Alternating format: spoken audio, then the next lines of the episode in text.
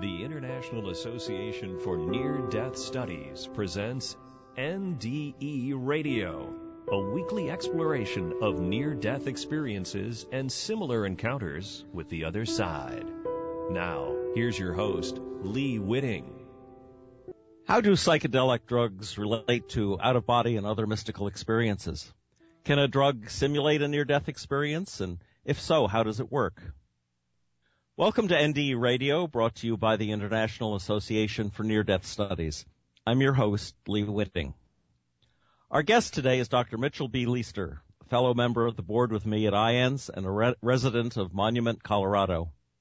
Mitch received his MD from the University of Colorado School of Medicine in 1985. He completed a psychiatric residency at the University of California, Irvine, where he co-authored a study investigating the phenomenology of MDMA.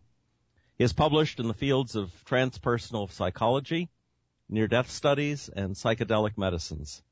He has lectured at universities, medical schools, and international conferences on shamanism, visionary experiences, near-death experiences, and the use of plant medicines in the treatment of addictions.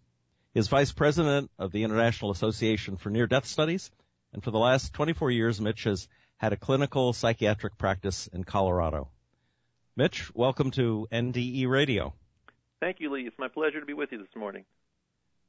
Mitch, your your bio doesn't really elaborate on the fact that you've uh, you've traveled to um, Central America, met with shamans, and your investigation of psychedelics. And one one of the things that really disappointed me as a child of the '60s myself was to see that um, the, the psychedelics, LSD, and the like were not used for um, the development of mystical experience and, or for the ex- exploration of that, but became more uh, an entertainment to people and and became because of that became outlawed. And I'm I'm wondering how how have you been able to work with these things um, since since society sort of turned against them? Well, Lee, I was a child of the 1970s, so I sort of missed out on all the fun of the 60s and uh, didn't have much experience with these medicines. But uh, when I was doing my training in Southern California, I had professors who were very interested in their potential therapeutic uses, and these were very well-grounded researchers that uh, I respected very much. Um, one of them, Charles Grob, who's director of child and adolescent psychiatry at UCLA Harbor Medical Center in Long Beach, uh, traveled to Brazil and did a study which involved neuropsychological testing and physiologic testing on people who'd used a South American medicine, visionary plant medicine called ayahuasca, and published this study. And I got very interested in this topic um, because I respected Dr. Grob, and uh, so I sort of got interested in these uh, medicines through my uh, professors and people that I respected. Mm-hmm. And uh, others have written about uh, ayahuasca. I think Graham Hancock wrote a book about it, um, among others. Um, but um, it, has it been? Um, what was your experience with it? Well, um, my first experience was just intellectual, just reading studies or books like you mentioned. And then in 1997, I had a chance to travel to Ecuador myself with a group of people who wanted to learn from the healers or shamans of South America. And uh, part of that experience was working with different healers, indigenous healers, some of whom um, use ayahuasca um, in the jungle of the uh, of Ecuador, and so that was my first experience with ayahuasca. Um, it was not a pleasant experience. Um, ayahuasca is an interesting medicine. It's a mixture of different plants, um, which individually don't have much effect. Um, one of the plants uh, contains a chemical called DMT or dimethyltryptamine, which is a naturally naturally occurring substance. We have it um, in our brains, we have it in our bodies. It occurs throughout the uh, plant and animal kingdom. But normally, when people ingest it orally, when they swallow this medicine, it's broken down by enzymes in the gastrointestinal tract. But the indigenous healers have learned to mix this plant with another plant that contains uh, something called monoamine oxidase inhibitors, chemicals that block the breakdown of the DMT. And uh, when those plants are used together in a tea or a brew, they produce visionary experiences. Um, and depending on the uh, preparation of the individual, they can be very powerful healing experiences, sometimes just very uncomfortable experiences. Are they used there uh, religiously the way peyote is used by the Native Americans? In a sense, um, the, the religion, at least of the folks that I spent time with, is very different than the way we think of religion here. It's more uh, native, uh, excuse me, more natu- native or natural based, I guess, based on nature. Um, the healers there teach that everything in nature has energy, has consciousness, and by using the plant medicine, you're able to tap into the consciousness of nature and learn from it. They view the uh, plant medicine actually as a teacher, a plant teacher, and say it has its own energy or consciousness. And while you ingest the medicine, you become a student of the teacher, and the plant shows you things. Um, down there, they use it for a variety of purposes. Um, they use it for physical healing, for emotional or spiritual healing. They use it to see into the future. Um, their experiences when you're on uh, under the influence of the ayahuasca, you're able to leave your body and travel to distant places. You can travel forward or back in time, um, which allows them to even use it for divination purposes. They use it uh, to find lost items or lost relatives. For example, if Uncle Joe's missing, you can take ayahuasca and find out where Uncle Joe has gone. Or if someone has stolen your mm. car, you can use the ayahuasca to find out where is your missing, uh, where is your stolen car located. And so they use it for a variety of purposes, which are not what we would necessarily consider religious in our sense here in the U.S., but uh, for them it, it is considered a, a sacred or a valuable medicine. Uh, how do these equate to actual, well, I say actual out of body experiences, the way they're described by people who have said their soul leaves their body connected by a silver cord and can travel anywhere in the world? Sure.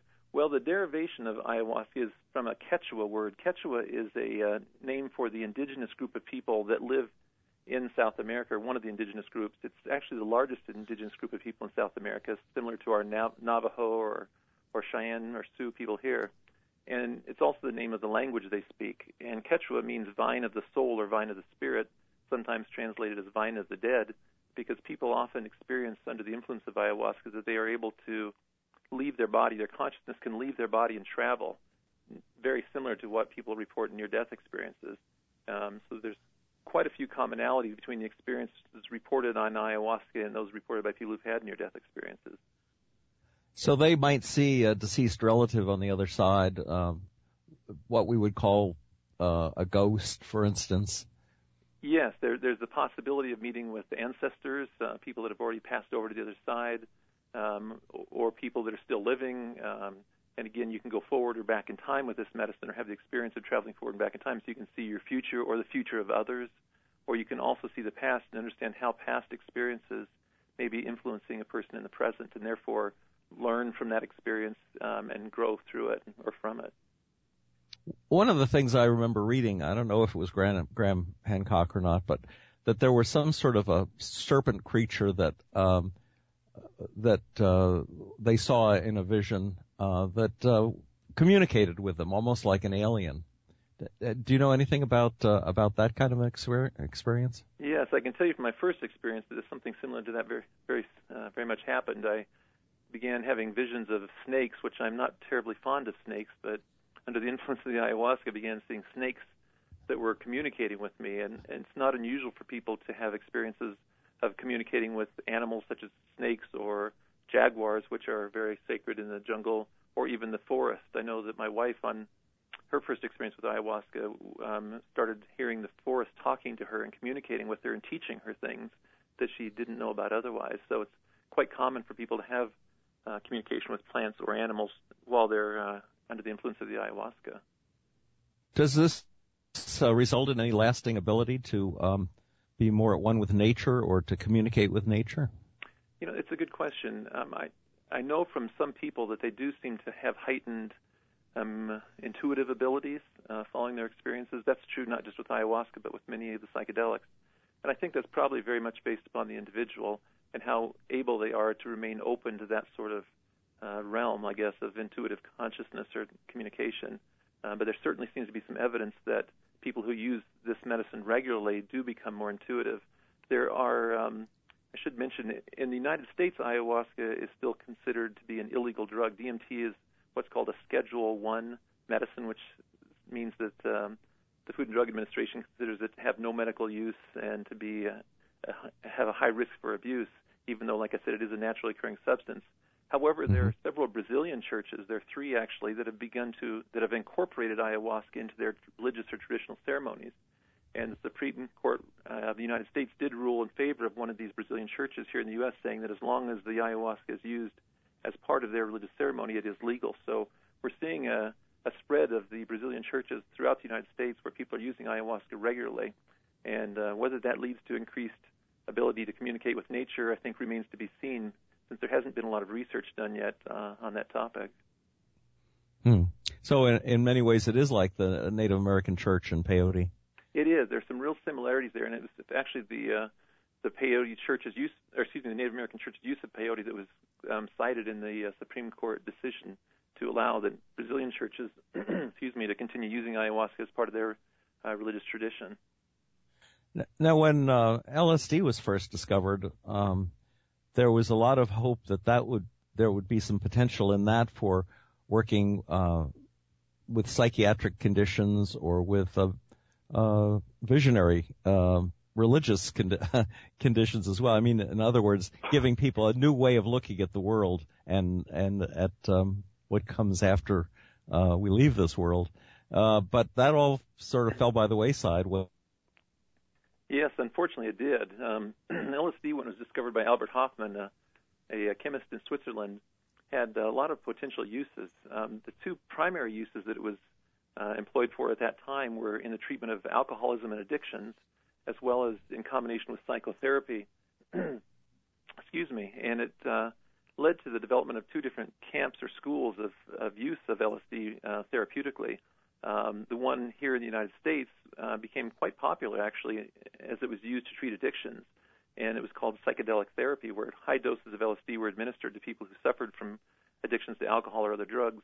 And it was so successful that uh, many treatment centers popped up around the U.S. and Canada using LSD. Um, the other method that was used more commonly in Europe was using low doses of LSD repeatedly. Um, and this was used in conjunction with psychotherapy to help people work through psychological issues. And they also had good success with it.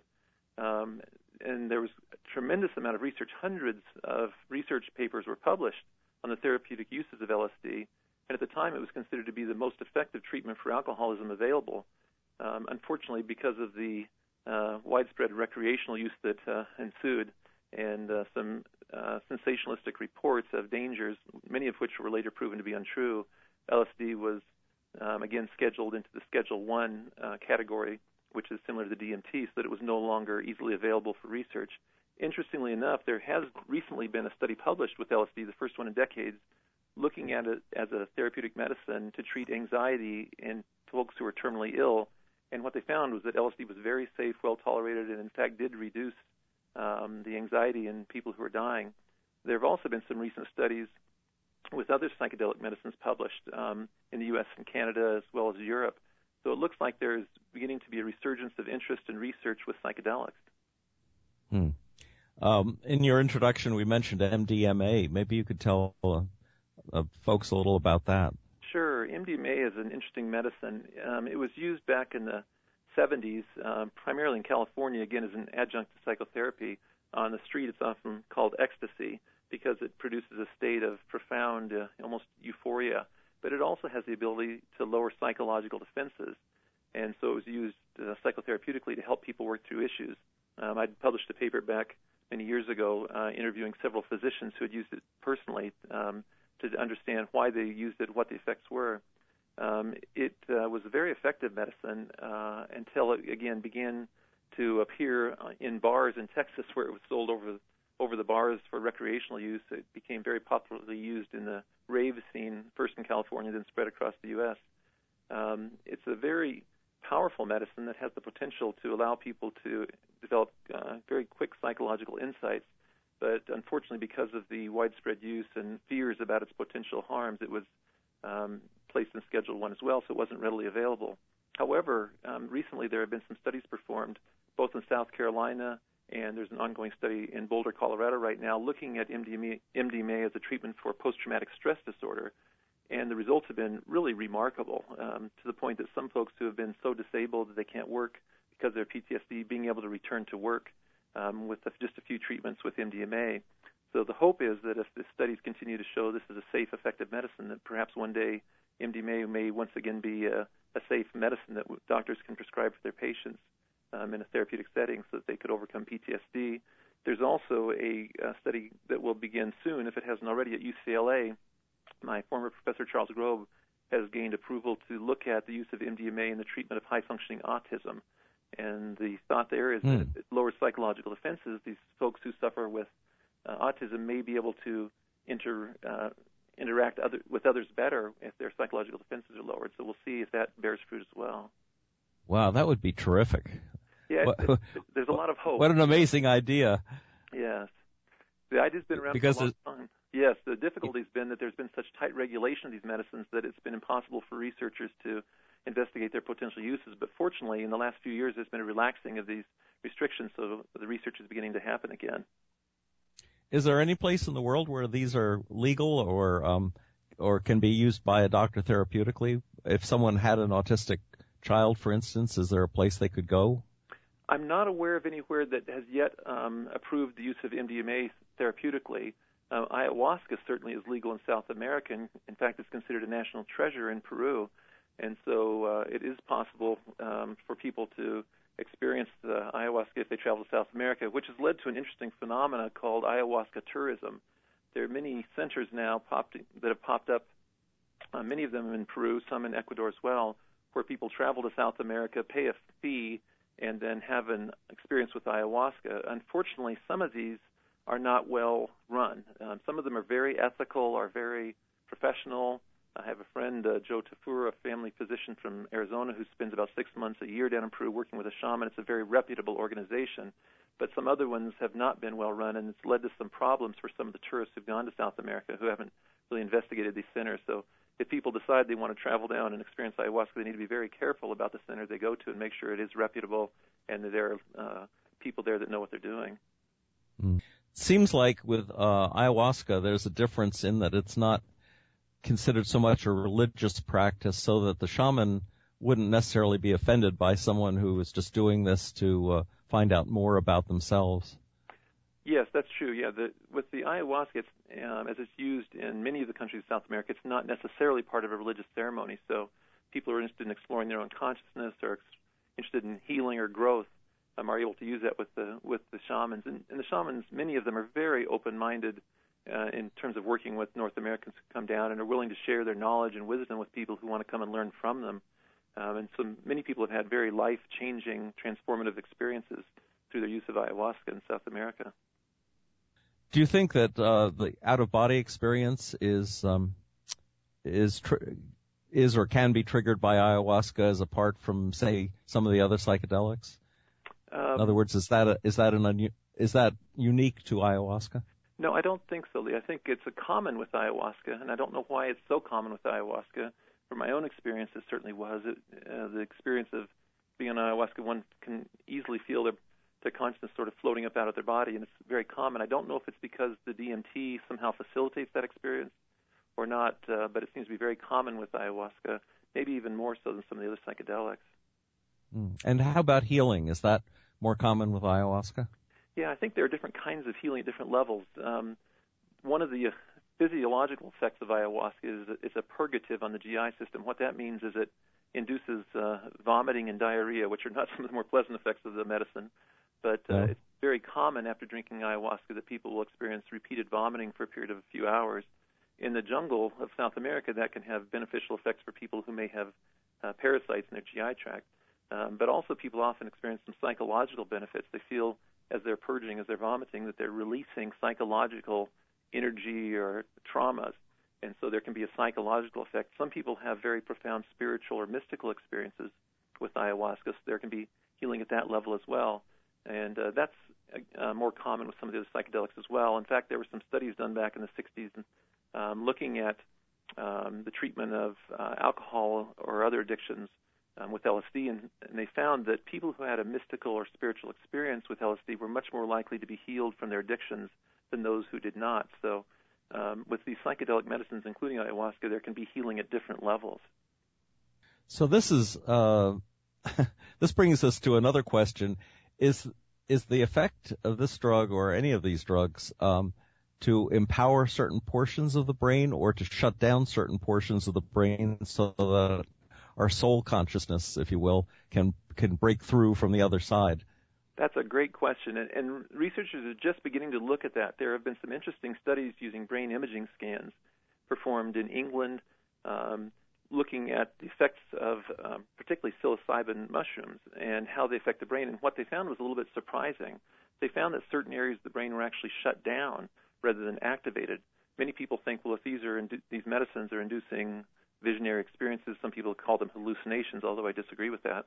Um, that hmm. that must be activating the brain and stimulating some part of the brain, but in fact it was the opposite. They found that parts of the brain were actually shutting down, which would indicate uh, to some people that perhaps that's allowing a more uh, expansive form of consciousness to come through, not so limited by our brains.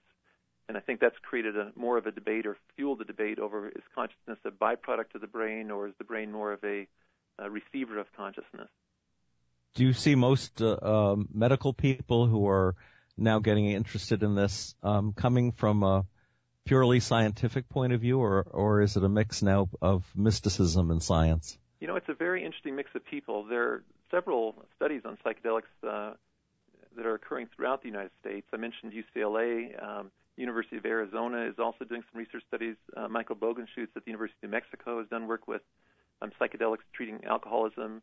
Uh, at New York University and Harvard, um, and Johns Hopkins, there are research studies now looking with psychedelics to treat a variety of conditions. And some of these researchers are interested mostly in their um, biological effects of these medicines. Others are looking more at the mystical components. So I think there are a lot of different backgrounds that people have um, who are interested in these medicines. Some people are experimented with them during the 60s and they had very profound effects, and now they're wanting to explore them further. Other people are more interested in them just from a theoretical perspective and what they may offer to teach us not only about uh, treatments of mental illness, but also expansion of consciousness. Mm. One one of the early horror stories about LSD back in the 60s was that the CIA and other government operatives were using it to break down people's um, will to to keep secrets or or to um, manipulate them in some way or another. Have you seen any government interest, you know, uh, subversive government interest in these drugs uh, reoccurring? Well, not exactly. Yeah, you're right. There was uh, some well documented uh, research that the CIA was looking at LSD as possibly a truth serum, seeing if it would break mm. down psychological defenses where they could interrogate uh, captives and, and gain information from them. But they found that it didn't work well. That oftentimes on LSD, rather than people breaking down and divulging information, they were having profound mystical experiences or other types of experiences that didn't lend themselves well to being interrogated. So that uh, sort of led to, and also there were some people who were given LSD, some of our own U.S. military, who weren't told they were being given LSD and had some very terrifying, frightening experiences.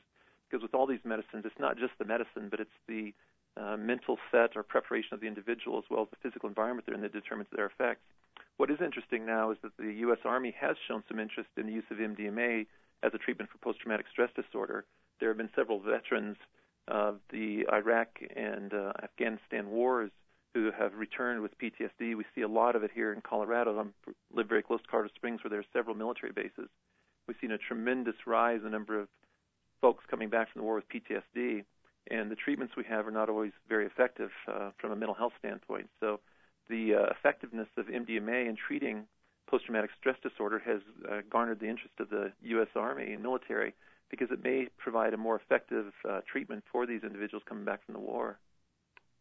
I imagine a lot of uh, PTSD victims hearing this, the veterans especially, might be tempted to just go out on the street and buy ecstasy in hopes of uh, curing uh, their PTSD. And it's probably not a good idea, is it? No, you're exactly right, Lee. Unfortunately, with these medicines I mentioned before, it's not just the medicine itself uh, that determines its effects. The set and setting are crucial in terms of determining the effects of the medicine.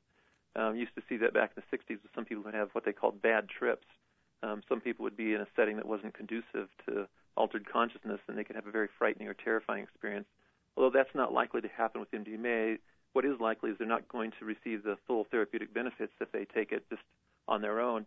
The studies that are being performed now typically have two uh, therapists one male, one female, who sit with the individual throughout the entire MDMA session, and they're there to provide support or help them process any information that comes up because many of these people are reliving some horrifically uh, frightening and uh, experiences from the war, and having someone who's trained sitting with them to help them through this is as important therapeutically as taking the, the medicine itself.